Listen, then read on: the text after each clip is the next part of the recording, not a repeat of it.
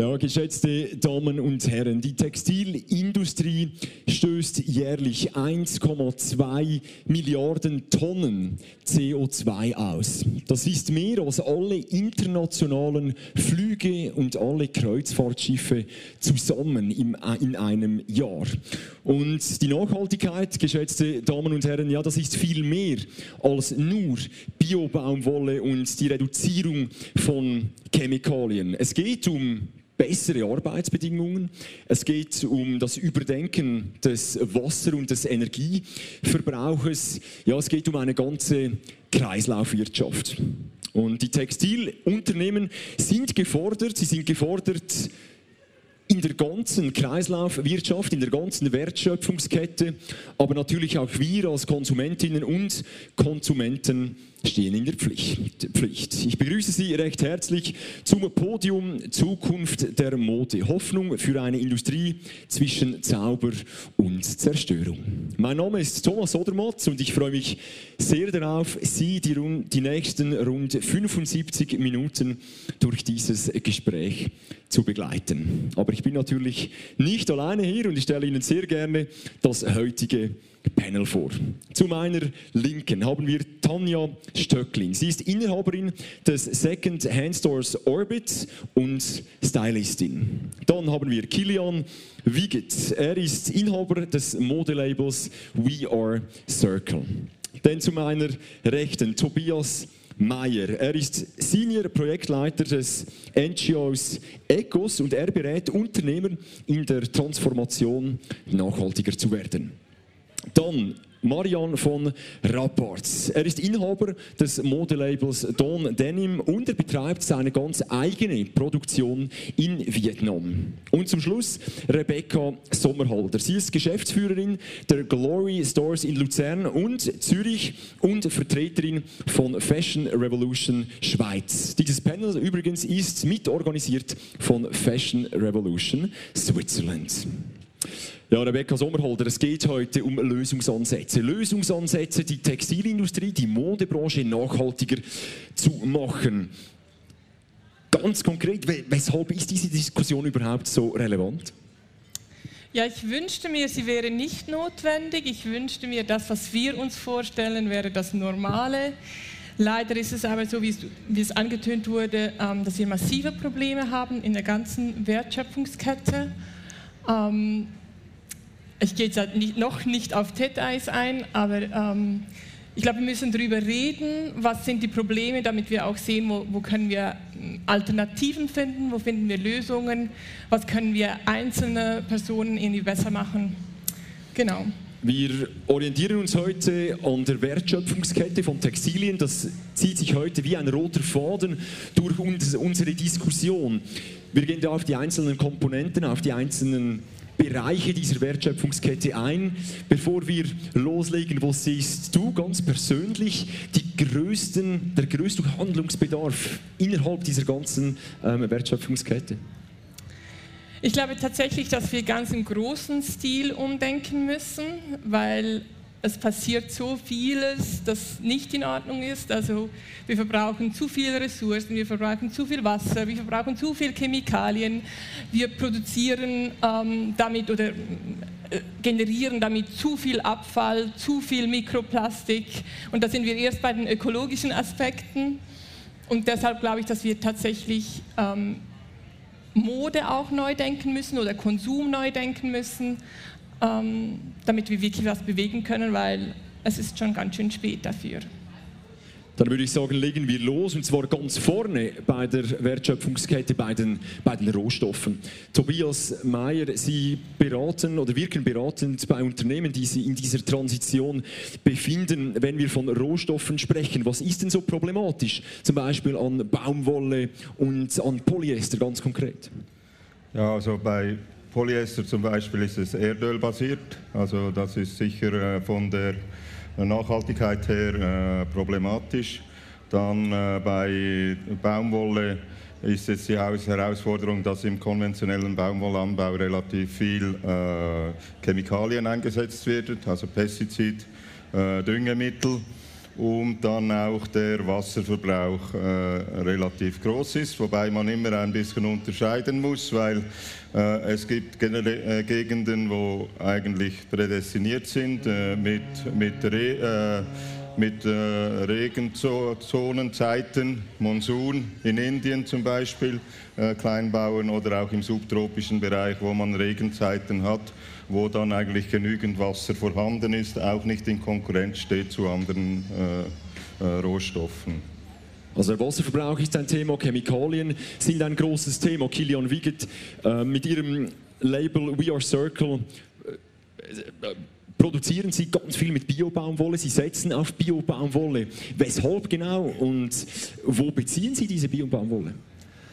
Ähm, es ist eine Grundsatzüberlegung von mir, dass ich da wirklich nur auf Biobaumwolle setzen wollte, als ich das Projekt gestartet habe. Und ich habe durch einen guten Zufall meinen jetzigen Baumwolllieferanten kennengelernt, äh, die Bio-Reh-Baumwolle produzieren in Indien und in Tansania. Zwei super Projekte, wo ich wirklich als Marke oder als Konsument herausfinden kann, wo ist der Ursprung vom Rohstoff, wie wird er produziert, er wird äh, auf biologischer Basis, gentechfrei äh, und unter fairen Bedingungen produziert. Und das war für mich äh, die Bedingung, um ein Label zu gründen und auch so ja, dann die Nachhaltigkeit an den Konsumenten weiterzugeben. Was macht dann ein Rohstoff zu einer ökologischen und zu einer nachhaltigen Alternative? Also was sind da die Kriterien? Wir haben Wasser gehört, wir haben Chemikalien gehört. Gibt es noch weitere? Ja, Nachhaltigkeit ist, ich finde das immer so ein schwieriger Begriff, weil Nachhaltigkeit ist nicht wirklich definiert, wo fängt es an, wo hört es auf. Und es wird momentan sehr, sehr viel benutzt für was auch immer. Jeder ist ein bisschen nachhaltig. Ähm, und für mich ist ein Produkt erst wirklich nachhaltig, wenn es wirklich konsequent nachhaltig umgesetzt wird. Und ja, es ist immer eine Streitfrage, ist das nachhaltiger oder das? Äh, wir haben uns auf die Biobaumwolle konzentriert und versuchen da wirklich so konsequent wie möglich äh, eine fair und ökologisch saubere Baumwolle zu beziehen mit intelligenten Wegen, äh, die zu verarbeiten und dann auch wirklich Produkte herzustellen. Rebecca Sommerholder, wenn wir bei der Förderung von, von, ähm, von der Produktion von solchen Phasen sprechen, wie lässt sich das weiter forcieren? Wer steht da in der Pflicht? Sind es die Produzentinnen und Produzenten? Muss der Druck von, von Händl Händlern kommen? Muss er von den Konsumentinnen und Konsumenten kommen? Wer ist da in der Pflicht? Ja, das ist eine spannende Frage, vor allem weil immer gerne alle damit antworten, dass es die anderen sind. Und ich glaube, ähm, für mich beantworte ich es so, dass ich in der Pflicht bin, sowohl mit meinem privaten Konsum als auch in meiner Aufgabe als Händlerin, ähm, weil es bringt mir nicht zu sagen, er sollte oder sie sollte. Ich glaube, am Ende braucht es alle. Ich glaube, es braucht mehr Wissen in der Gesellschaft, in der Branche, ähm, mehr Verantwortungsbewusstsein, ähm, weil, ja, sind wir ehrlich, wenn es nur ich tue, bringt es nicht, wenn es nur er tut, bringt es nicht. Es braucht ganz viele, die ähm, ihre Verantwortung wahrnehmen. Und ich glaube, wir sind schon mitverantwortlich für alles, was wir tun, ähm, was wir konsumieren.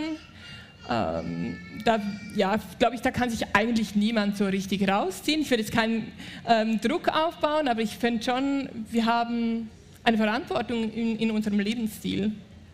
Marianne von Rappart, Sie haben mir im Vorgespräch gesagt, ja, Biobaumwolle ist natürlich besser als normale Baumwolle, aber im Handel wird oft auch ganz oft suggeriert oder den Kundinnen und Kunden dann vorgemacht, okay, wenn sie Biobaumwolle konsumieren oder ein Textil mit Biobaumwolle produziert, dann dank ihnen wird dann Wasser gespart. Und das sei auch nicht ganz fair. Und sie haben gesagt, das ist einfach nicht richtig, wenn man den Kundinnen und Kunden so etwas vorsuggeriert.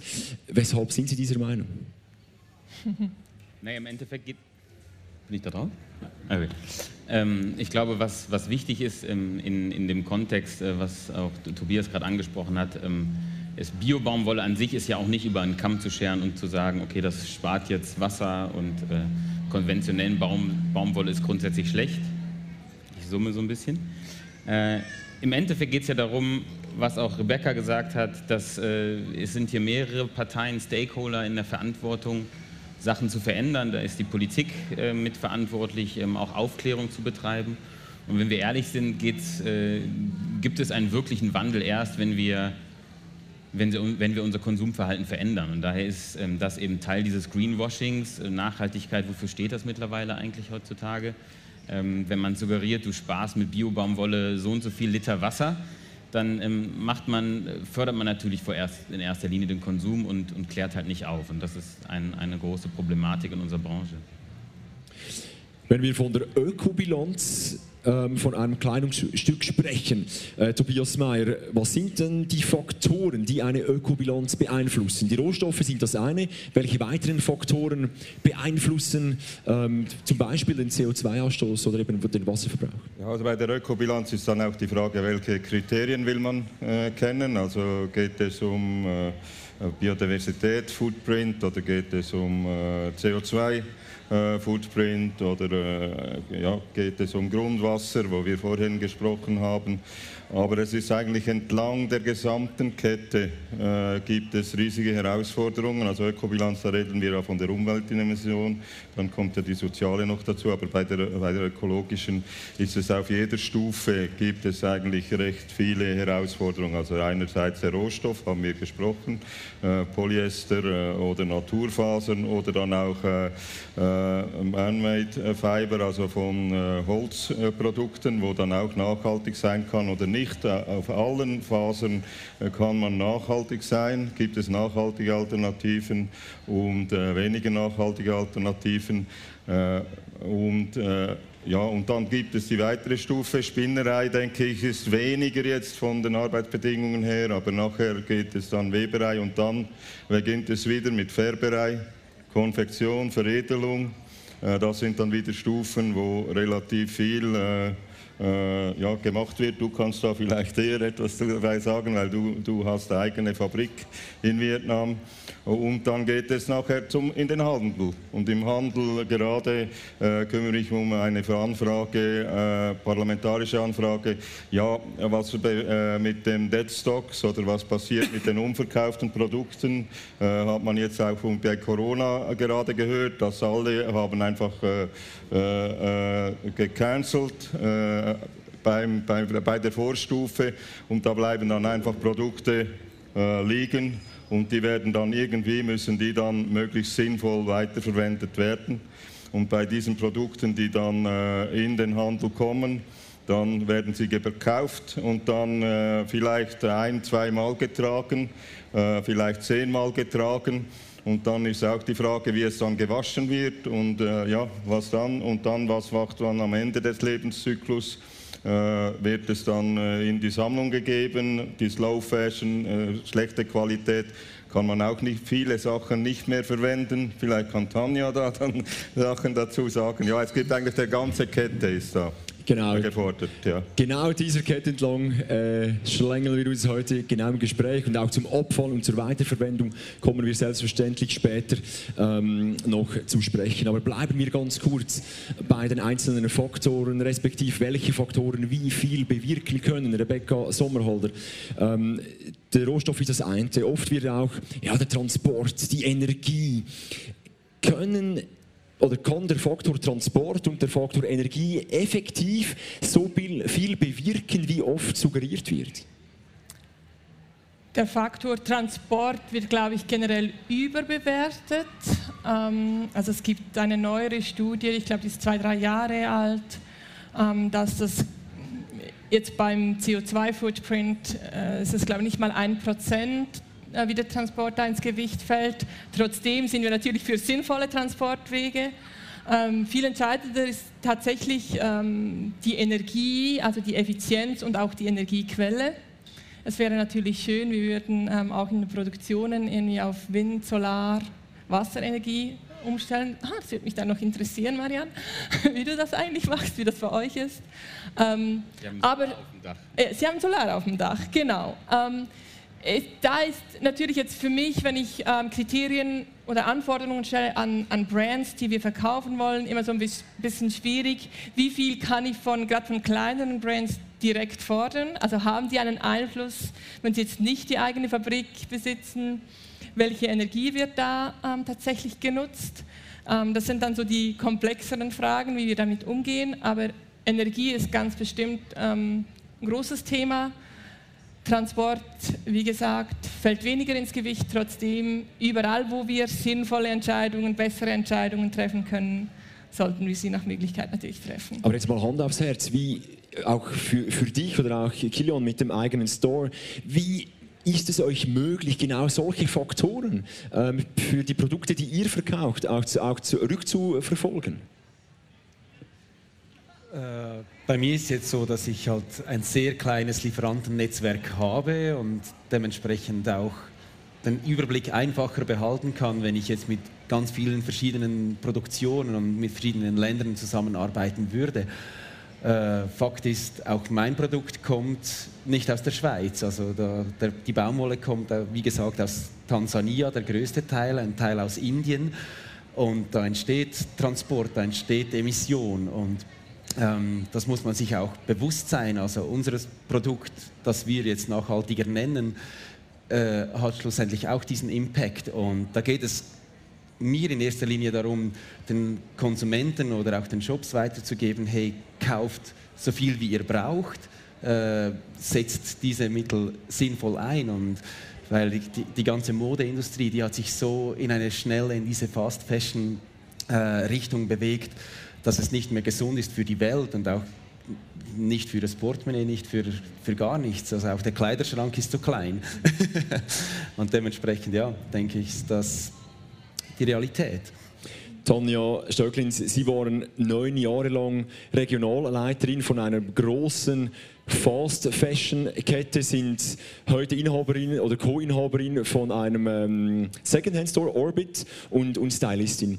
Die Frage ähm, muss gestellt werden, wie können auch Stores, Labels ihren Kundinnen, ihren Kunden eine optimale, ausgewogene Entscheidung ermöglichen? Was sind da die Kriterien, die ein Store auch erfüllen muss, damit die Kunden eine, ja, informiert sind? Also ich glaube, ähm, es ist wichtig, dass die Filialen wissen, wer ihr Zielpublikum ist. Also es gibt, es gibt ganz viele verschiedene Kunden und eben eine optimale Auswahl zu bieten, ist sicher nicht immer einfach. Ich glaube, es gibt viele verschiedene Richtungen, in die man gehen kann in Sachen Nachhaltigkeit. Ähm, oft denken die Leute, okay, wenn ich nachhaltig einkaufen und konsumieren möchte, dann gibt es nur Slow Fashion und Minimalismus. Ich meine, das sind wichtige ähm, Möglichkeiten und wichtige Trends aber die passen einfach nicht für jeden.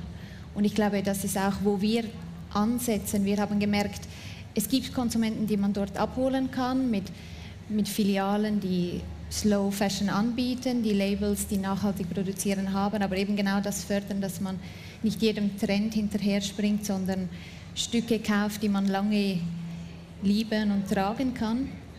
Aber es gibt doch auch viele Konsumenten, die eben dieses ja, aus verschiedensten Gründen äh, gewisse Trends ausleben möchten, sich verändern möchten mit der Mode. Äh, mit die, ja, warum, warum das ist, das ist dann nochmal eine ganz andere Frage, vielleicht eher auf psychologischer Ebene, aber es ist wichtig, dass man die Leute dort abholt, wo, wo sie sind. Und die Leute, die nicht bereit sind, ähm, in diesen Minimalismusbereich zu wechseln, die kann man eben doch auch erreichen mit, mit neuen Möglichkeiten wie Secondhand oder Kleidertausch, ähm, Teilen. Genau. Aber wenn es um die Information von, von Kundinnen und Kunden geht, geht es ja primär auch um, um Transparenz, transparent, transparent zu sein. Das klingt immer so einfach, muss man vielleicht auch selbst kritisch sein und sagen, es liegt auch an den Kundinnen und Kunden, einfach mehr nachzufragen. Ja. ja also, nee, Im Endeffekt, ich glaube, das habe ich versucht im Einleiten zu sagen, dass ich glaube, die, die Verantwortung, die kann man nicht auf eine, auf eine Schulter ziehen. Im Endeffekt geht es darum, eben äh, auch als Konsument die richtigen Fragen zu stellen, um Unternehmen dazu bewegen, ähm, weiterzugehen. Und äh, genauso ist es wichtig für ein Unternehmen zu wissen, ähm, wie sieht meine Wertschöpfungskette aus, wie ist meine Supply Chain und ähm, um da idealerweise auch zu wissen, wer ist, wo ist mein mein größter Impact, wo ist mein Hotspot in der Supply Chain, um da gegebenenfalls auch Initiativen ähm, loszutreten, die, die den Impact ins Positive verändern. Also Transparenz ist der Start von allen. Ich glaube, da sind wir uns alle einig. Und, und da scheitern auch weiterhin immer noch viele. Mhm. Rebecca, wie viele, kannst du das sagen, wie viele Kundinnen und Kunden ganz praktisch gedacht, fragen effektiv nach. Klar, Glory ist natürlich ein nachhaltiges äh, Label, aber wie viele Kundinnen und Kunden fragen effektiv nach, wie etwas und unter welchen Umständen etwas produziert wurde, ist ja auch ein Slogan von Fashion Evolution. Zu wenige. Also es ist total schön, dass uns so viele vertrauen, dass wir unseren Job gut machen. Ich schätze das sehr und ich glaube, das haben wir uns auch irgendwie erarbeitet. Ähm, wir versuchen ja auch so transparent zu sein, wie es geht. Es ist überhaupt nicht so, dass wir da schon am Ziel sind, auch mit unseren Brands nicht. Das wäre jetzt total gelogen und geblufft. Ähm, aber wir sind da unterwegs und ich glaube, wir kommunizieren das auch unseren KundInnen sehr transparent dann weiter, wo wir stehen, wo wir sehen, dass es eben noch Luft nach oben gibt, ähm, welche Brand vielleicht auch wo einen Fokus hat. ich wünsche mir trotzdem, dass die Leute ähm, immer mal wieder nachfragen, weil ich denke mir, wenn sie es bei uns nicht tun, tun sie es anderswo wahrscheinlich auch nicht. Und ich kann mir schon vorstellen, also ich bin ja eigentlich BWLerin und dann sagt man immer, die Nachfrage definiert das Angebot und wir müssen zeigen, was wir eigentlich wollen. Also als KonsumentInnen müssen wir ja auch signalisieren, welche Informationen wir gerne hätten zu einem Produkt. Ähm, und wir, die wir ja versuchen, etwas besser zu machen, haben ja auch Infos, die wir gerne rausgeben. Also es ist ähm, auch eine Ermutigung, also ruhig nachfragen und sich für die Geschichten hinter den Produkten auch interessieren. Ähm, Aufmerksamkeitsspanne mitbringen. Mhm. Das ist ja oft das Problem unserer Branche und die, ähm, eine Lieferkette ist komplex mhm. und das, was man versucht zu verbessern, ist auch ganz schwer in so einer verfügbaren Aufmerksamkeitsspanne von drei Sekunden zu erzählen. Und äh, daran scheitern wir regelmäßig ähm, äh, mit allem, was wir so versuchen. Und wir haben uns jetzt auch Blockchain zur Hilfe gemacht, um unsere Lieferkette per QR-Code in der Hose transparent für den Konsumenten sichtbar zu machen.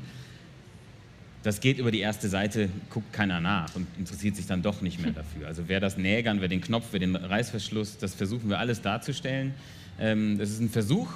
Wir haben, analysieren regelmäßig unsere Daten und müssen dann feststellen, so, ach, hat sich das jetzt gelohnt, der Aufwand? Ähm, aber mein Gott, das, äh, man bleibt ja naiv genug, um, um zu glauben, dass man was verändern kann. Wobei die Erfahrung ja zeigt, dass der Fakt, dass du diese Informationen zur Verfügung stellst, eben schon so ein Vertrauen auslöst bei Vielleicht. den KundInnen. Ähm, ich glaube, das ist bei euch auch ähnlich, Kilian, ähm, wenn du so einen QR-Code hast zum Scannen.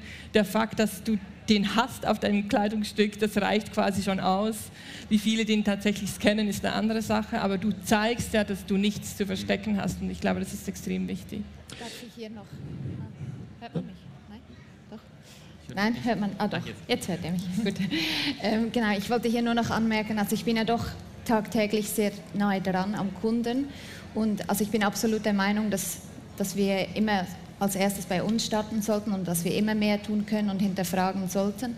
Aber es ist schon auch so, dass es einfach sehr, sehr schwierig ist als Laie in der, also ich als Konsument, der nichts weiß über Nachhaltigkeit, mich aber doch, also ich würde schon gern bewusst konsumieren, aber in diesem Dschungel von diesen Labels einen Überblick zu haben, diese Zertifikate, die nicht geschützt sind, da kann jeder, also eben ich kenne das, ich war lange in der Fast Fashion Branche unterwegs und da kreiert jeder sein eigenes Label von Join Life über Conscious und das hört sich immer ganz toll an, aber wie viel wirklich dahinter steckt, das ist extrem schwierig. Das, man sieht recyceltes Plastik, das hört sich schon mal gut an, besser als, als neues Polyester, aber ist das wirklich besser und woher beziehen Sie das? Und das ist für Konsumenten enorm schwierig und ich wünsche mir da schon auch, dass das irgendwie ein bisschen vereinheitlicht wird, dass man als Konsument schneller zu den Informationen kommt. Mhm.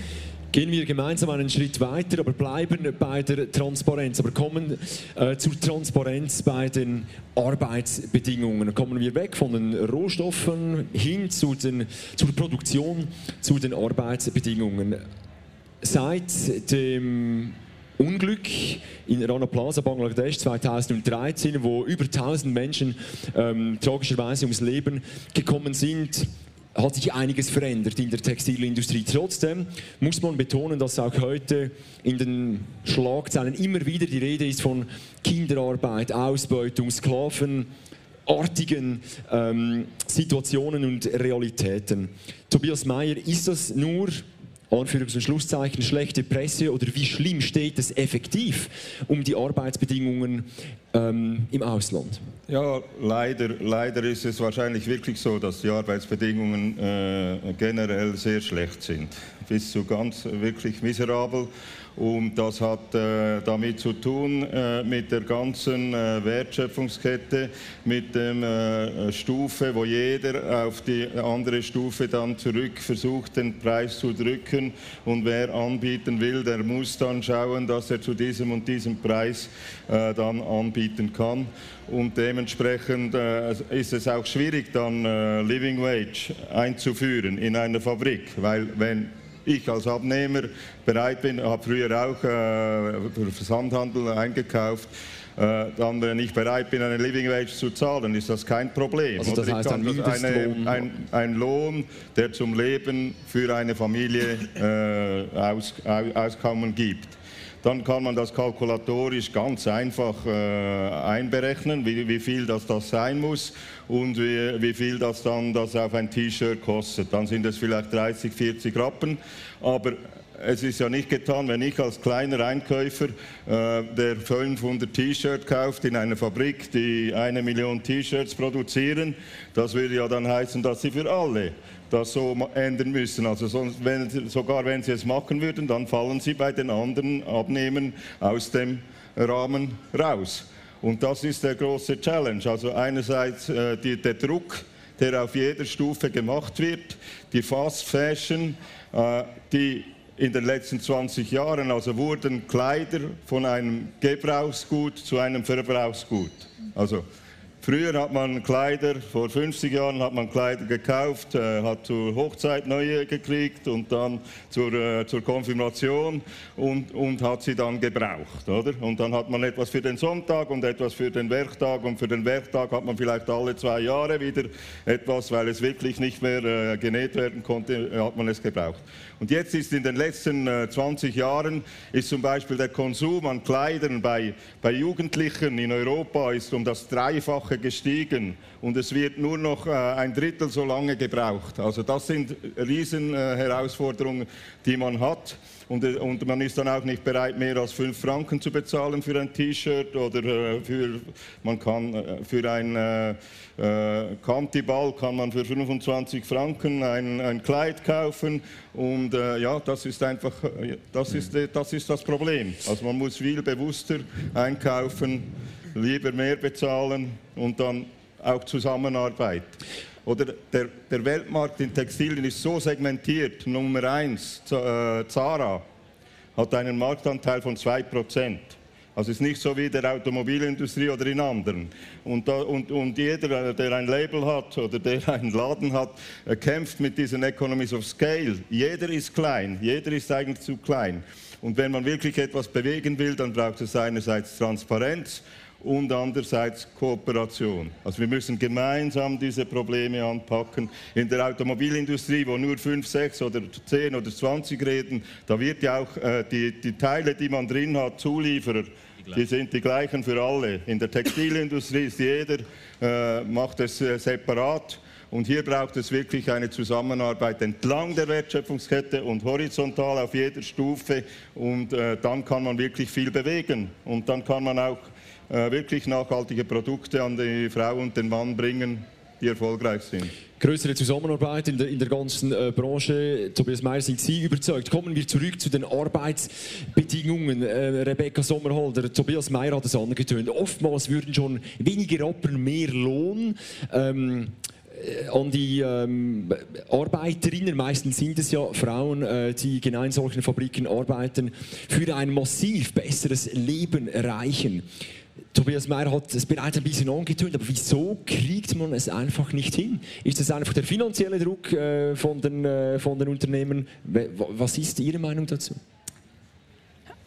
Es ist eine sehr gute Frage. Ich glaube, sie ist sehr komplex. Tobias hat es angesprochen. Ähm, es ist als einzelner Player in diesem ganzen Zirkus nicht so einfach, das alleine umzusetzen. Ich glaube, es ist tatsächlich, wie er sagt, es geht halt, wenn wir gemeinsam ein Ziel verfolgen, wenn wir gemeinsam tatsächlich was verändern wollen. Und das ist halt die Frage, wir als UnternehmerInnen, was ist unser höchstes Ziel? Also, und solange es Profit ist, lohnen sich diese paar Rappen halt, weil es sind ja nicht zwei Stück, die produziert werden, sondern es sind Millionen.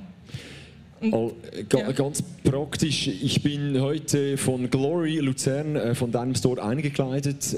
Ähm, wie, inwiefern war es für dich möglich, als Beispiel jetzt die Kleider, die ich trage, nachzuvollziehen, wie diese produziert wurden?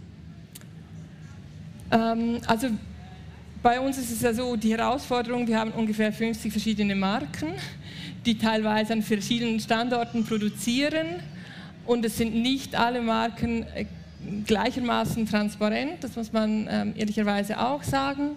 Ähm, wir sind da aber drauf und dran, eben äh, alle diese, diese Infos zu bekommen, die wir gerne möchten. Du trägst jetzt ein Hemd von einem Schweizer Brand, Tobias glaube ich auch, ähm, die sehr transparent sind, die auch mit dem gleichen Biobaumwoll-Produzenten ähm, arbeiten wie Kilian mit VR Circle da kann man wirklich zurückverfolgen bis zum Baumwollbauen. Ähm, wo sind die stationiert?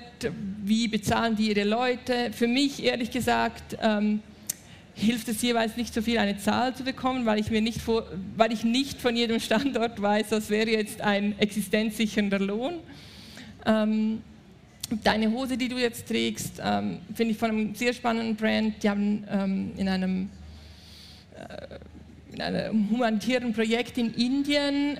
Da werden ehemals, ehemals zwangsprostituierte Mädchen äh, ausgebildet zu Näherinnen ähm, und werden da erstens richtig bezahlt, damit die nicht wieder auf der Straße landen und zweitens werden sie ausgebildet, dass sie auch eine Zukunft haben.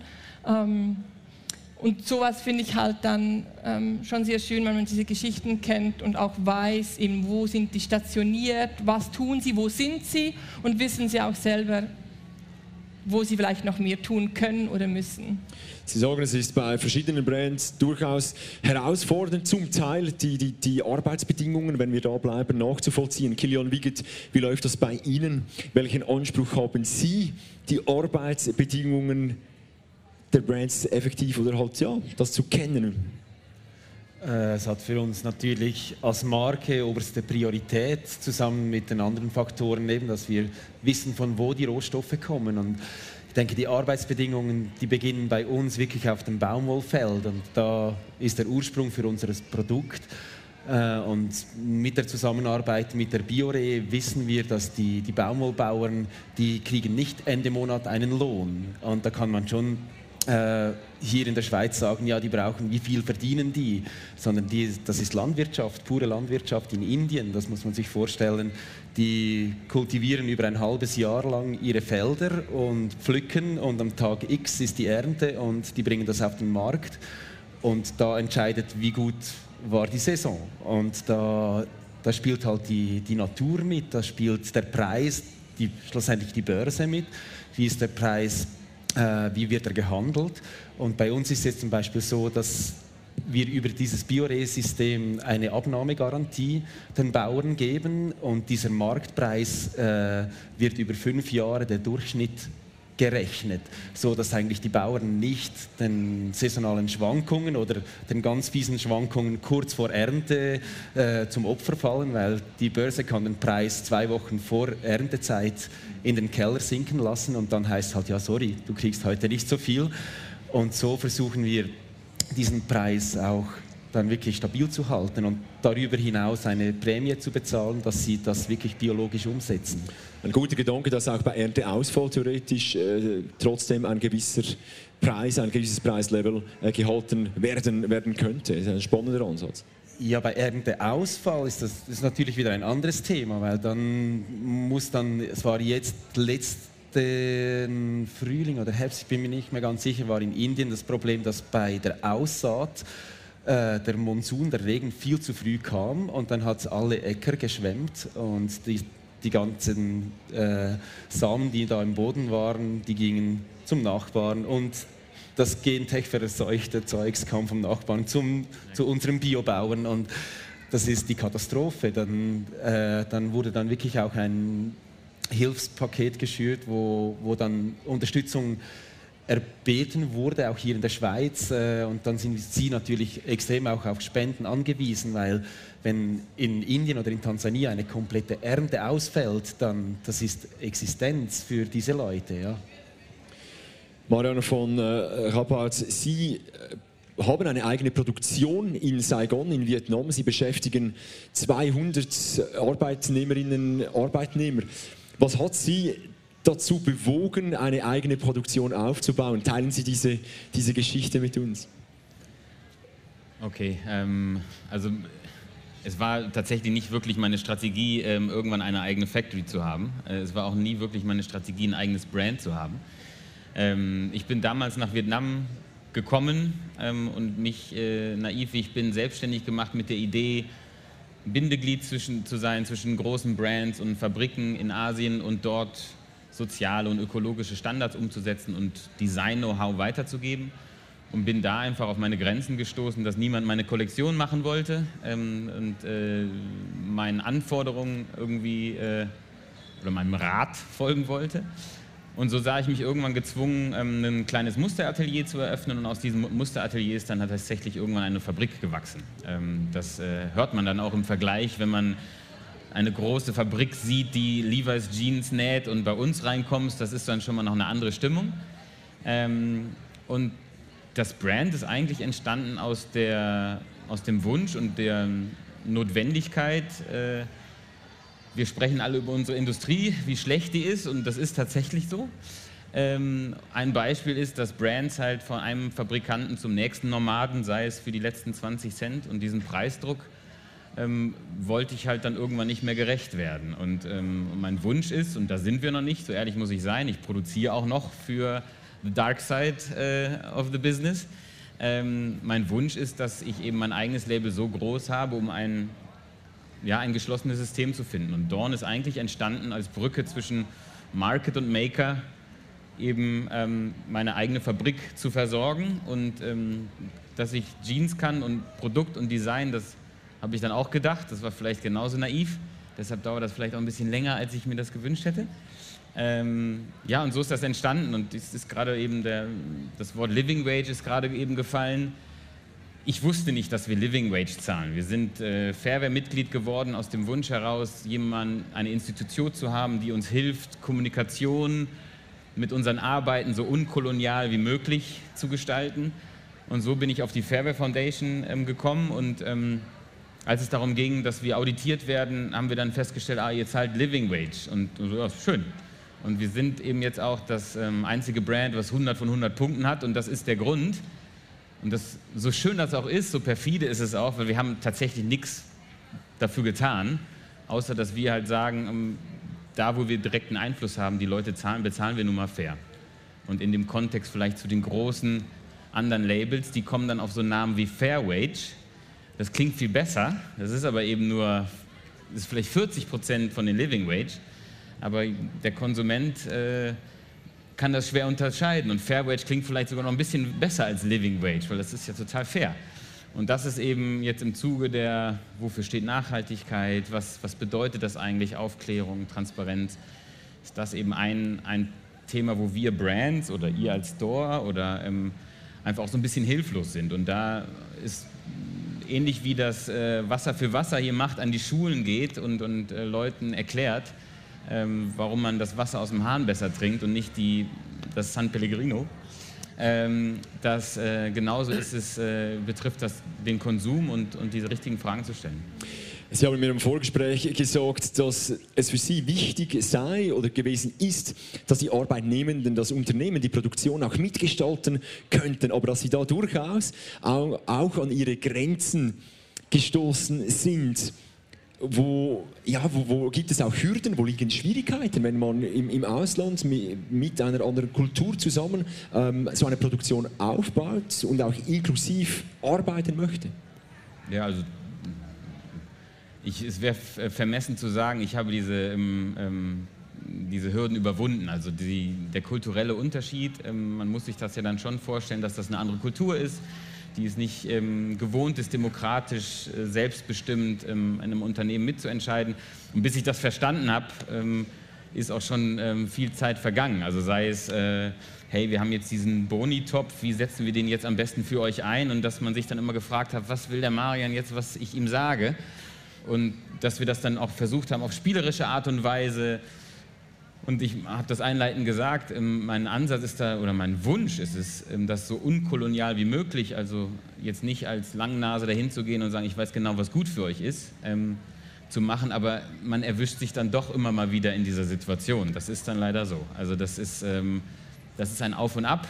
Und ähm, aktuell haben wir eine sehr, sehr schwierige Situation in Vietnam. Wir, meine Factory ist seit fünf Wochen geschlossen. Und man darf davon ausgehen, dass das noch vier Wochen länger dauert. Und das ist halt ziemlich schwierig gerade. Also aufgrund von, von der Corona-Situation. Genau. Eine, eine Frage an, an, an Sie alle.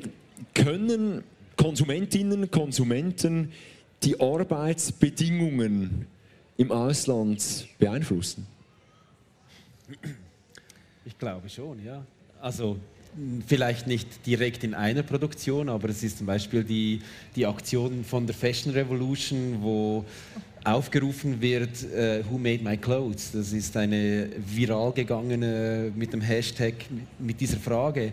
Und da kann man, wenn man große Brands oder auch kleine Brands damit bombardiert, hey, dass Konsumenten wissen wollen, wer macht meine Kleidung, was passiert da, dann kann man in der Masse schlussendlich sicher etwas bewegen.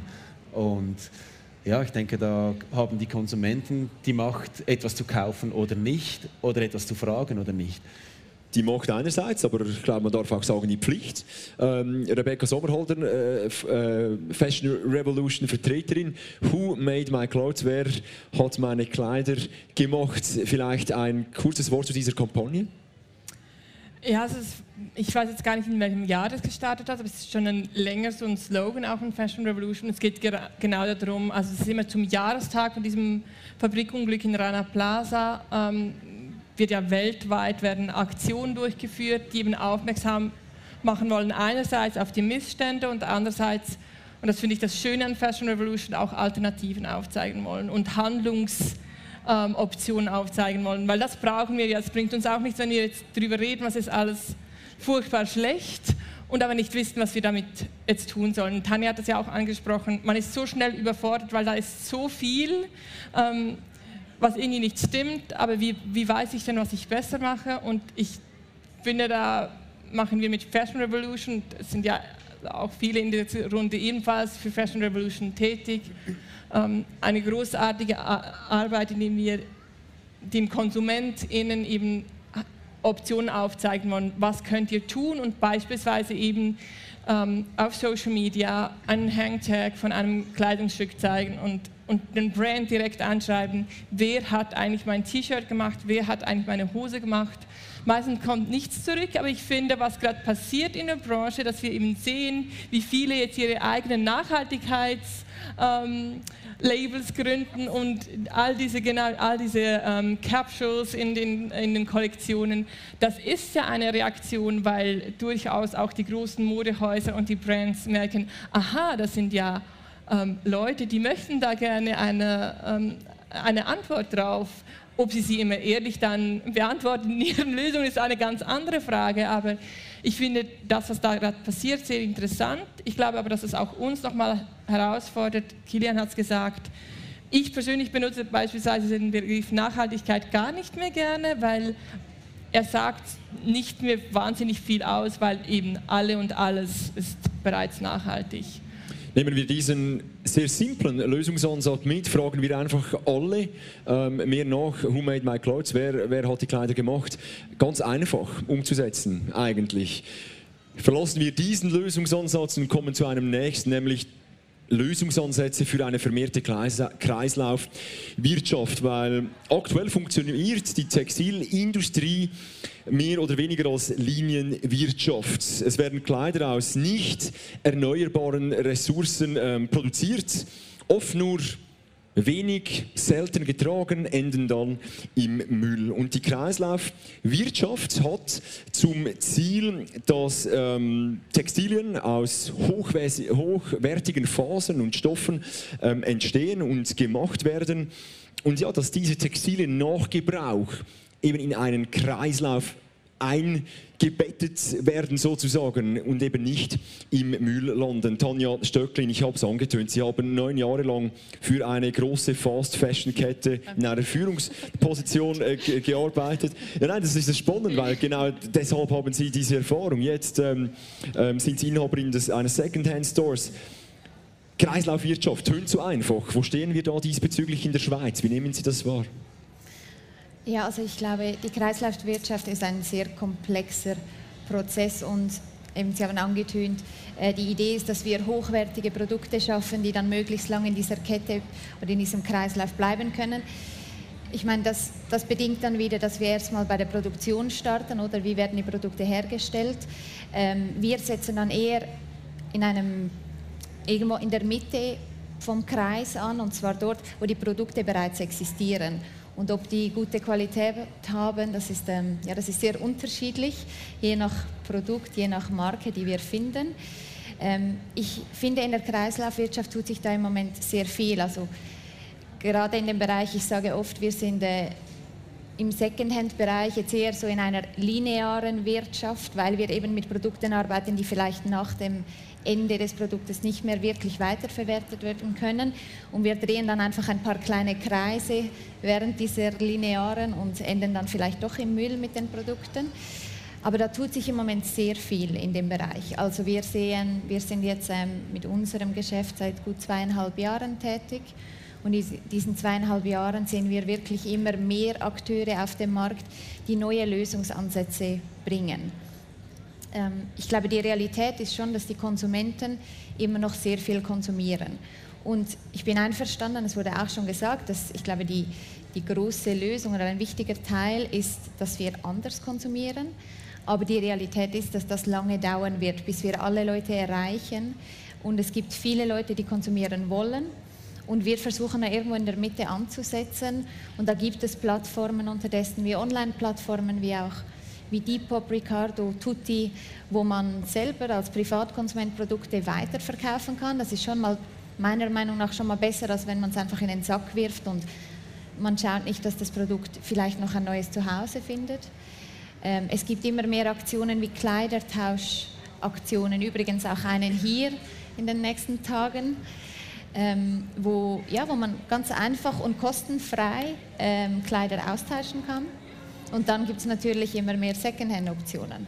Bleiben wir beim, bei, beim Secondhand, auch bei Ihrem Secondhand-Store. Sie haben mir gesagt im, im, Vorgespräch, ja, wir müssen wegkommen von diesem Brockenhaus-Image. Ähm, und Sie haben gesagt, ja, die, die Leute, die wollen Trends, die lieben Trends. Ähm, und wir bieten sie aber einfach Secondhand. Wie, was ist da Ihr, Ihr Ansatz? Also ich persönlich bin jemand, der sehr Spaß, sehr viel Spaß hat an der Mode und ich verstehe auch die Konsumenten, die das auch haben möchten. Ähm, unser Ansatz ist Spaß haben an der Mode, aber nicht um jeden Preis. Wir versuchen, ich meine, schlussendlich ist die Mode ja wirklich auch ein Kreislauf in sich. Alle Trends, die kommen immer mal wieder in einer ähnlichen Form und wir sind oft nicht mehr bereit, das Kleidungsstück vielleicht ein bisschen umzudenken, vielleicht mal die Länge der Jeans anzupassen, damit das Kleidungsstück dann doch wieder in den jetzigen Trend passt. Und wir versuchen mit unserem Secondhand aktuelle Trends aufzugreifen, die, diese Konsumenten zu erreichen, die eben vielleicht normalerweise bei Zara und Zalando etc. konsumieren. Und dann aber auch im Verkaufsprozess ein bisschen zu sensibilisieren. Wir, wir, versuchen nicht zu urteilen, weil jeder Konsument ist an einem anderen Punkt. Gewisse haben sich schon oft damit befasst, mit Nachhaltigkeit. Andere haben einfach eine schöne Bluse gesehen, die sie haben möchten. Und trotzdem gibt es einen schönen Begegnungspunkt bei uns, wo wir das Gespräch von Secondhand aufnehmen können. Eben, wir hören oft ah, bei euch, ich wusste gar nicht, das ist Secondhand, weil wir geben uns sehr viel Mühe, die Produkte zu kuratieren in Kollektionen. Und wir haben viele Neukunden für Secondhand, also viele Leute, die noch nie Secondhand gekauft haben, die dann zum ersten Mal bei uns etwas kaufen und so in diesen Kreislauf ein bisschen eingeführt werden. Ein sehr praktischer äh, Lösungs Lösungsansatz. Kilian Wiegert, Sie arbeiten viel mit Biobaumwolle, wir haben darüber gesprochen. Wie stellen Sie ähm, die Kreislaufwirtschaft oder ja, wie, wie forcieren Sie diese bei Ihnen äh, von VR Circle, ähm, insbesondere mit der Biobaumwolle? Was sind da die Voraussetzungen, dass überhaupt so eine Kreislaufwirtschaft auch möglich ist? Ähm, ja, bei uns ist der Name schon fast Programm oder eine Verpflichtung und ich war mir, als ich diesen Namen gewählt habe, noch nicht ganz bewusst, was das alles beinhaltet. ähm, und ich gebe es ehrlich zu, wir sind noch nicht so weit, dass wir die Lösung haben, was mit alten Textilien passiert, aber wir haben die Grund, äh, den Grundstein gelegt, dass wir so produzieren, dass der Rohstoff wiederverwendet werden kann. Ähm, wir machen keine Mischgewebe, wo Polyester reingemischt wird oder Elastan, so Kunstfasern. Und so haben wir wirklich der größte Teil unserer Textilien sind komplett recycelbar oder sind wiederverwendbar im Sinn, dass man die Baumwolle rezyklieren kann. Und das ist momentan noch eine große Herausforderung, weil es braucht eine Masse, es braucht wieder Transport, es braucht Maschinen, die die, die Baumwolle aufbereiten, dann auch wieder, ich sage mal, neue Baumwolle, damit es gemischt werden kann, weil die Qualität ist nicht mehr dieselbe. Die Faser wird gekürzt, ähm, man muss andere oder andere Stoffe finden, was man damit machen kann. Und wir sind jetzt dabei, das zu entwickeln, was wir wirklich nach dem Ableben von unseren Kleidungsstücken machen können damit. Ähm, sind sicher noch auf dem Weg dazu, aber wir sind auch noch sehr, sehr klein. Also es kommen jetzt so die ersten, ich trage jetzt ein Shirt, das ist fünf Jahre alt. Äh, es hält immer noch, also ich weiß noch nicht, wo, ich habe noch, bis jetzt noch keins entsorgen müssen und von dem her stimmt die Qualität bis jetzt auch noch, dass, dass ich mich mit dem Problem noch nicht zu stark ähm, befassen musste. Tobias äh, Meyer, Sie, Sie wirken beratend für Unternehmen, genau auch diesen Prozess anzugehen. Sie haben vorhin den Abfall angesprochen. Recycling ist ein Thema. Wir haben gehört von Kilian Wiegert, ähm, es darf kein Mischgewebe sein. Was sind da die größten Hürden für Unternehmen, solche Weiterverarbeitungen auch sicherzustellen? Also die, die große äh, Herausforderung ist eben, äh, was wie es Kilian gesagt hat, dass äh, die Mischgewebe, aber auch bei nur 100% Baumwoll ist es auch je nachdem kritisch, weil es wurde auch gefärbt und dann im weiteren Prozess ist es dann wieder schwieriger, da das wieder einzubringen. Es wurde gewaschen, es hat Chemikalien drin, es hat, wurde veredelt und äh, das, ist dann, das macht es eigentlich dann ganz schwierig. Und wenn es dann in Recycling geht, dann gibt es die, die biologische oder die chemische äh, Recyclingtechnik und da ist man wirklich äh, momentan extrem am Forschen. Aber es ist noch nicht so, dass man das wirklich äh, mit Big, äh, in Big Scale das dann machen kann. Und wenn man dann wirklich im Kreislauf denkt, dann äh, gibt es ja Cradle-to-Cradle-Produkte, das ist auch ein Zertifikat.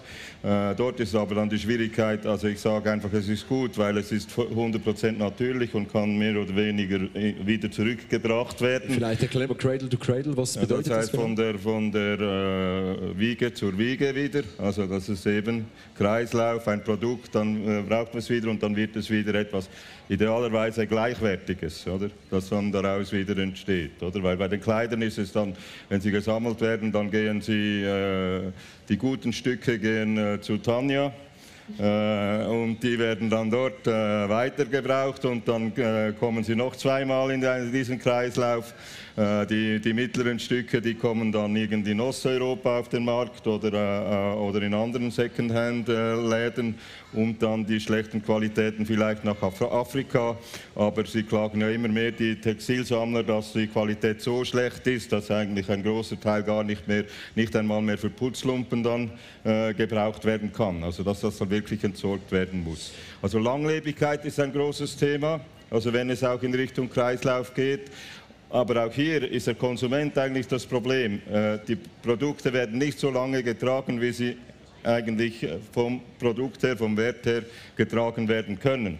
Respektive, wenn dann irgendwo eine Naht offen ist, oder äh, bei mir ist immer das Problem mit dem Portemonnaie, mit dem Sack, der hinten da äh, dann äh, langsam reißt und dann ist es eigentlich noch eine gute Hose, aber irgendwie äh, äh, ja, muss man dann äh, da jemand suchen, der das wieder upcycelt oder wieder sozusagen flickt.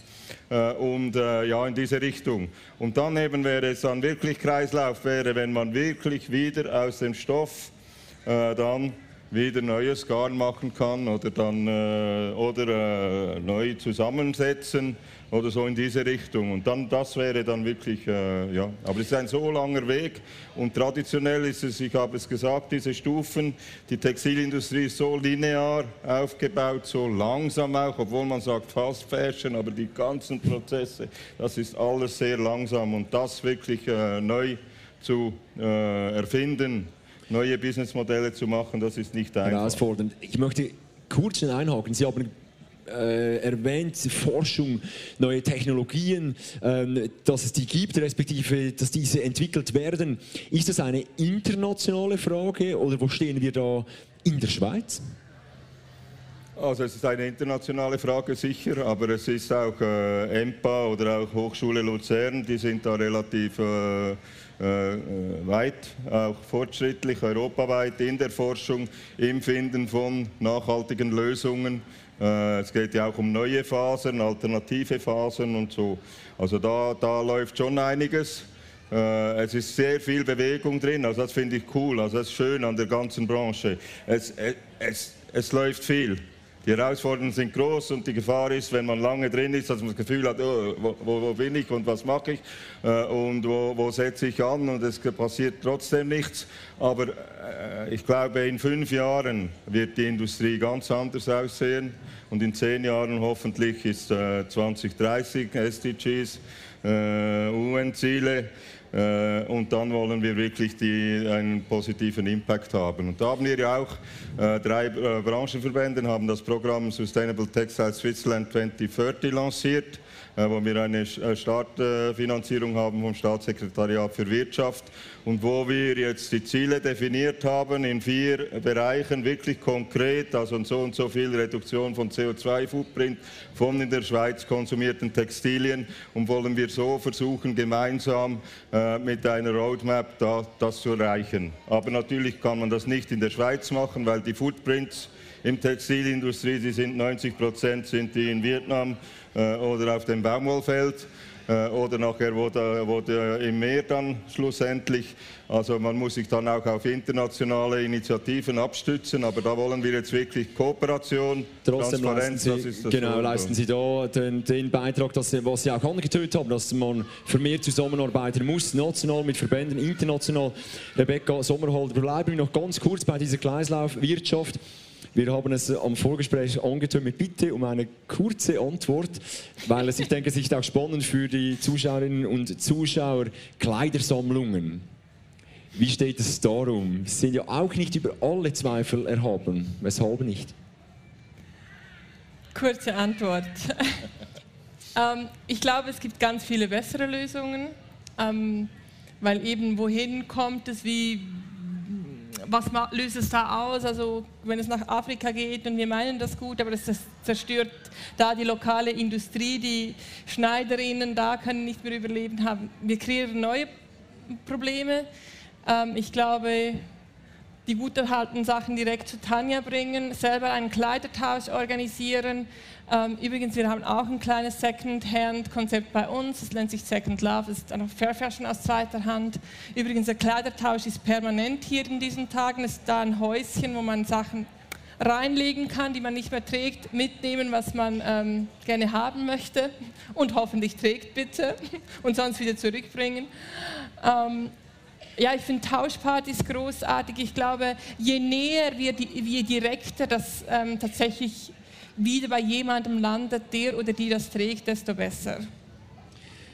Gehen wir gemeinsam einen Schritt weiter und kommen zu unserem letzten Block, nämlich zum Wandel oder für Lösungsansätze für das Konsumverhalten, für den Wandel im Konsumverhalten, was ich ähm, mitgenommen habe aus den Gesprächen, insbesondere mit, äh, mit Ihnen, Kilian Wiegert und Rebecca Sommerhalder, mit eigenen Stores. Sie haben betont, man müsste weniger konsumieren. Dann habe ich mich gefragt, Sie haben eigene Stores, Sie haben eine finanzielle Verantwortung auch für Ihre Mitarbeiterinnen und Mitarbeiter. Ist das nicht ein Zielkonflikt, weniger oder für weniger Konsum zu werben und auf der anderen Seite genau diese auch finanziellen Verpflichtungen wahrnehmen zu können? Ja, ich glaube, Nachhaltigkeit und Wirtschaftlichkeit ist generell ein Konflikt.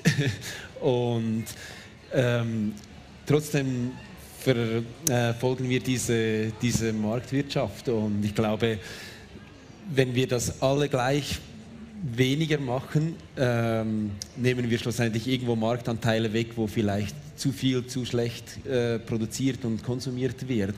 Und ich glaube, da ja, sind wir auch angewiesen, dass gekauft wird. Wir leben vom Verkauf von neuen Produkten. Äh, schlussendlich auch unsere ganze Wertschöpfungskette dahinter, die leben. Es geht um eine Beschäftigung. Es geht nicht nur darum, dass wir möglichst viel verkaufen wollen.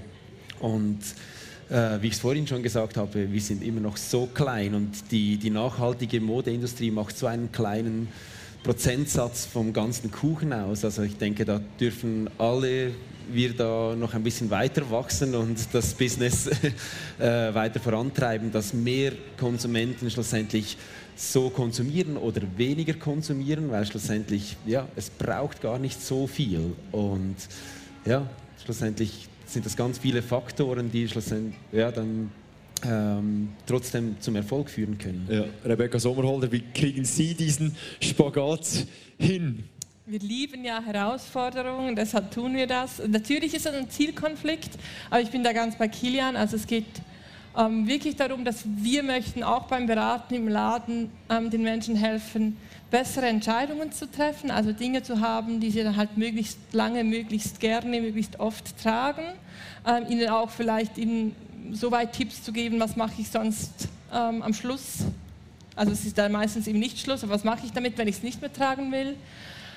Ähm, und ich glaube tatsächlich, also das Ziel ist es ganz einfach, dass unser Marktanteil, und mit uns meine ich uns, die wir versuchen, ähm, die besser produzierten Optionen anzubieten, dass wir mehr gewinnen und dass die, ähm, die viel zu viel Leid und Zerstörung verursachen, dass die verschwinden. Mal Hand aufs Herz, wir kennen es alle. Nein, das klingt jetzt ganz schlimm, aber natürlich, das ist das Ziel. Und ich mhm. glaube, da haben wir noch sehr viel Spielraum. Ähm, wir müssen wirtschaftlich funktionieren. Ich will natürlich meinen Leuten auch einen mhm. existenzsichernden Lohn bezahlen können. Es gilt, äh, im Verkauf verdient man nicht unbedingt das große Geld. Das ist auch eine Herausforderung. Aber ich glaube, dass wir das ähm, schaffen, wenn wir mit Überzeugung tun. Ja, meine Nachhaltigkeit hat durchaus auch eine, ähm, ökonomische, ähm, einen ökonomischen Aspekt. Also ja, das, das, genau. das, von dem her geht, das muss es ja Hand in Hand gehen. Wir, wir kennen es alle oder von früher sicherlich noch, ein bisschen in die Stadt lädeln. Ist genau, das, ist genau das das Problem. Und wie kriegt man es in die Köpfe ähm, der Konsumentinnen und Konsumenten, auch selbstkritisch, dass man genau das verändert? Es tönt so einfach. Also ich habe das ja geliebt. Ich war jetzt nie ähm, besonders modisch und ich habe sicher auch nicht am meisten geshoppt, heißt das. Ladele. ähm, aber es war halt so, ich bin am Freitag in, äh, irgendwo weg im Club und dann hatte ich halt doch noch nicht das richtige T-Shirt, bin ich was für 5 Franken irgendwo kaufen gegangen am nächsten Tag. War sie nicht mehr so toll, aber es war ja egal, weil es war ja nur 5 Franken. Und ich glaube, diese Haltung ist das Problem. Ich glaube, das fand ich schön, das hat Tanja auch gesagt. Es geht nicht darum, dass wir keine Freude mehr haben dürfen an der Mode. Es ist auch eine Art, wie wir uns ausdrücken können. Es ist für gewisse sogar eine Kunstform. Und ich wünsche mir nicht, dass wir das alles schlecht reden und alles ist böse und wir dürfen alle nur noch eine schwarze Jeans und ein schwarzes T-Shirt äh, äh, tragen und zwar die ganze Zeit. Ähm, aber ich glaube, die Wertschätzung gegenüber dem, was wir da haben und was andere für uns produziert haben, das haben wir verlernt. Weil ich, für mich war es normal. Also mehr als für einen Franken für ein T-Shirt war irgendwie komisch. Ja, und äh, bewusst lädeln, das ist doch äh, das, äh, das Schöne, oder? Ich gehe einmal im Jahr nach Luzern einkaufen in den Glory. Und dann mit der Familie und dann kaufen wir bewusst äh, ja, ein. Und auch äh, bewusst äh, lädeln, das ist, ja, äh, ist nicht einfach der Kaufrausch. Das ist eben wirklich, dass man fragt und schaut, was brauche ich. Und dann gehe ich halt zwei, dreimal und das ist auch schön. Und dann, ich denke, man kann das Ganze, also bei den Konsumenten, das, das Budget für Textilien ist ja sogar geschrumpft und man braucht viel mehr. Aber man kann eigentlich mit demselben Budget, äh, wenn man bewusst einkauft und nur halb so viel Kleider kauft und dann halt mehrmals schauen geht und dann länger trägt, dann kann man den doppelten Preis bezahlen. Und für den Laden ist es, macht man entweder über die Mengen, über 5 äh, Franken T-Shirts, die einfach zu Tausenden rausgehen können, oder man hat dann äh, äh fünfmal, äh, zehnmal weniger T-Shirts, die man braucht für das Ladenpersonal zu bezahlen, wenn man 50 Franken erhält für das äh, T-Shirt. Und so soll es auch auf jeder Stufe darunter sein, dass man wirklich bewusst das einkauft. Und natürlich, es ist grundsätzlich ein Problem unserer Wirtschaft, dass unsere Wirtschaft auf Wachstum ausgerichtet ist, dass es externe Kosten gibt, äh, die nicht internalisiert sind. Äh, das, äh, wir haben ja, glaube ich, vor einigen Wochen haben wir sozusagen für die Schweiz den, den Rohstoffverbrauch aufgebraucht den man haben dürfte und äh, dass es hier ein Umdenken braucht im gesamten Wirtschaftssystem. Das ist sicher richtig. Also das, äh, ja, und die Textilindustrie ist da äh, vielleicht fast die extremste und schlimmste und deshalb muss man dort auch anpacken. Sie ja. haben vorhin gesagt, äh, Konsumentinnen und Konsumenten, etwas überspitzt natürlich, sind das Problem. Ähm, wenn man jetzt das Ganze ein, ein, ein paar Jahre zurückblickt, Sie sagen auch, die Industrie hat sich durchaus bewegt. Es liegt jetzt wirklich an den Konsumentinnen und Konsumenten etwas nachzuziehen. Oder wie erleben Sie also, das? Die Konsumenten, die haben die Macht. Also es ist so, der Konsument kann sagen, was er will. Und wenn er sagt, ich kaufe nur, äh, ich will wissen, uh, who made my clothes und beweise es mir und sonst kaufe ich es nicht und dann gehe ich zum nächsten, dann wird die Industrie sich wandeln. Aber so einfach ist es auch nicht, oder? Die letzten 10, 20 Jahre hat die äh, Fast Fashion Modeindustrie hat die Konsumenten dazu gebracht, dass sie äh, 52 Mal in, in, im, äh, im Jahr in Laden wieder neue Kleider finden, dass es nicht nur Sommer, Winter, Herbst, äh, Frühling gibt, sondern auch dazwischen und dann noch andere Sachen. Also die Konsumenten wurden jetzt während 20 Jahren dazu äh, mit, mit großem Marketingaufwand getrieben, dass sie das Recht haben, äh, das als Verbrauchsgut zu konsumieren, die Kleider, mhm. und jetzt ihnen auf einmal von heute auf morgen sagen, ja, ihr seid verantwortlich und ihr seid das Problem. Also man muss es auch, äh, eben die Industrie muss es ändern und sie müssen dann auch Sensibilisierungsarbeit machen und dann auch den Konsumenten helfen dabei. Man muss es im Großen und Ganzen, Marin von Rapport, Sie haben genickt, äh, wollten auch noch etwas äh, hinzufügen. Ja, ich, ich, ich, glaube, das Traurige ist, dass, ähm, das wurde ja gerade eben auch schon mal erwähnt, dass eben das T-Shirt, das günstige, schlechte T-Shirt ähm, kostet eben 5 Franken. Ähm, es werden halt die falschen Rahmenbedingungen auch politisch gesetzt. Es wird fast belohnt, dass man ähm, eben sich nicht dafür interessiert, wie, wie der Arbeiter bezahlt wird. Und es wird halt nicht hinterfragt. Ich glaube, die, die, ähm, die politischen Anreize ähm, sind halt die falschen. Und das hat natürlich unmittelbaren Einfluss auf die Industrie. Also Freihandelsabkommen kann man auch abhängig machen davon, wie fair ein Arbeiter bezahlt wird und nicht mit einem Kamm über ein ganzes Land ähm, geschert werden. Und das, äh, da fehlt es eben auch an, an vielem. Zum Abschluss von diesem, von diesem Blog, Tonja Stöcklin, Sie haben mir am Telefon erzählt, wie Sie, wie Sie einkaufen. Insbesondere, wenn Sie mal online shoppen. Teilen Sie das mit uns. Das ist noch ein spannender Ansatz. Ja, also ich, ich muss vielleicht dazu ganz kurz sagen, dass ähm, ich die Konsumenten, die oft verlockt sind, Neues zu kaufen und diesen Trends zu folgen, dass ich das sehr gut nachvollziehen kann. Ich, ich zähle mich da absolut dazu. Ich konsumiere viel Social Media, ähm, folge den Trends, bin auch immer sehr interessiert und ja, da passiert es mir natürlich auf einer fast täglichen Basis, dass ich etwas sehe und denke, das, das brauche ich, das hätte ich gerne, das ist so schön, aber eben, es ist ja dann, das eine sind diesen, diese autoritären Stimmen, die mir das sagen und das andere ist dann, wie ich darauf reagiere und ich habe mir jetzt das angewöhnt, wenn ich online etwas sehe, das ist ja oft sehr impulsiv, man sieht eine Story, man swipet hoch, man kann direkt mit Twint bezahlen und schon ist es unterwegs. Ich habe mir angewöhnt, das ein bisschen zu entschleunigen. Ich mache da gerne einen, einen Screenshot von dem Produkt, speichere mir das ab in einem Ordner und wenn es mir da nicht aus dem Kopf geht, dann komme ich nochmal darauf zurück, dann informiere ich mich darüber, was ist das Produkt, kann ich es wirklich bewusst konsumieren. Ich, ich finde nicht eben, also es ist wichtig zu sagen, dass wir weiterhin auch konsumieren dürfen. Es soll aber eine bewusste Entscheidung sein und das Produkt soll dann auch genutzt werden. Und wenn ich dann wirklich darauf zurückkomme und drei Wochen später diesen Screenshot sehe ähm, und denke, doch, das, seit, seit dann habe ich immer daran gedacht, ich habe zehn Kombinationsmöglichkeiten für dieses Kleidungsstück, ich weiß, ich werde das lange tragen, dann dann, äh, ja, dann leiste ich mir das und dann schätze ich es aber auch. Ich glaube, es geht sehr viel um diese Wertschätzung, die wir verloren haben.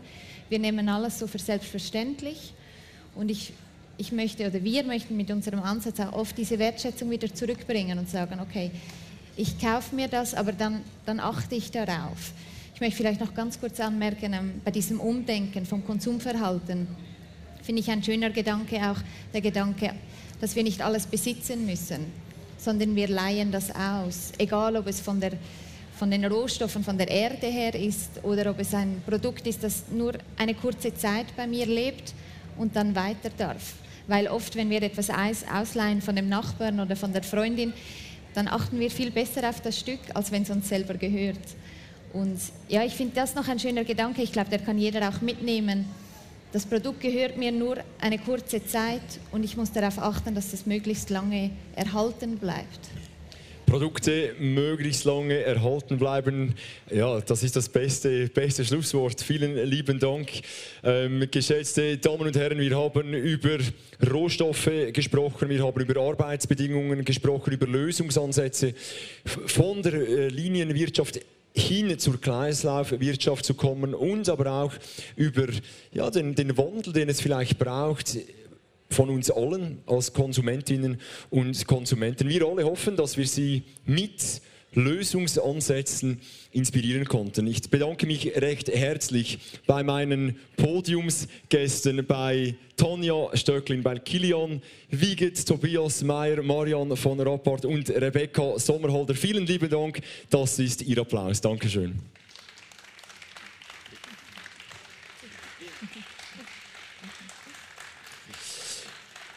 Dieses Podium wurde mit organisiert von Fashion Revolution Switzerland. Mir war es eine große Freude, Sie durch die letzten, wir sind pünktlich 75 Minuten zu begleiten. Und der nächste Programmpunkt hier auf der Pavillon-Bühne findet um 20 Uhr statt. Vielen lieben Dank und weiterhin viel Spaß am Quant Sustainable Festival 2021.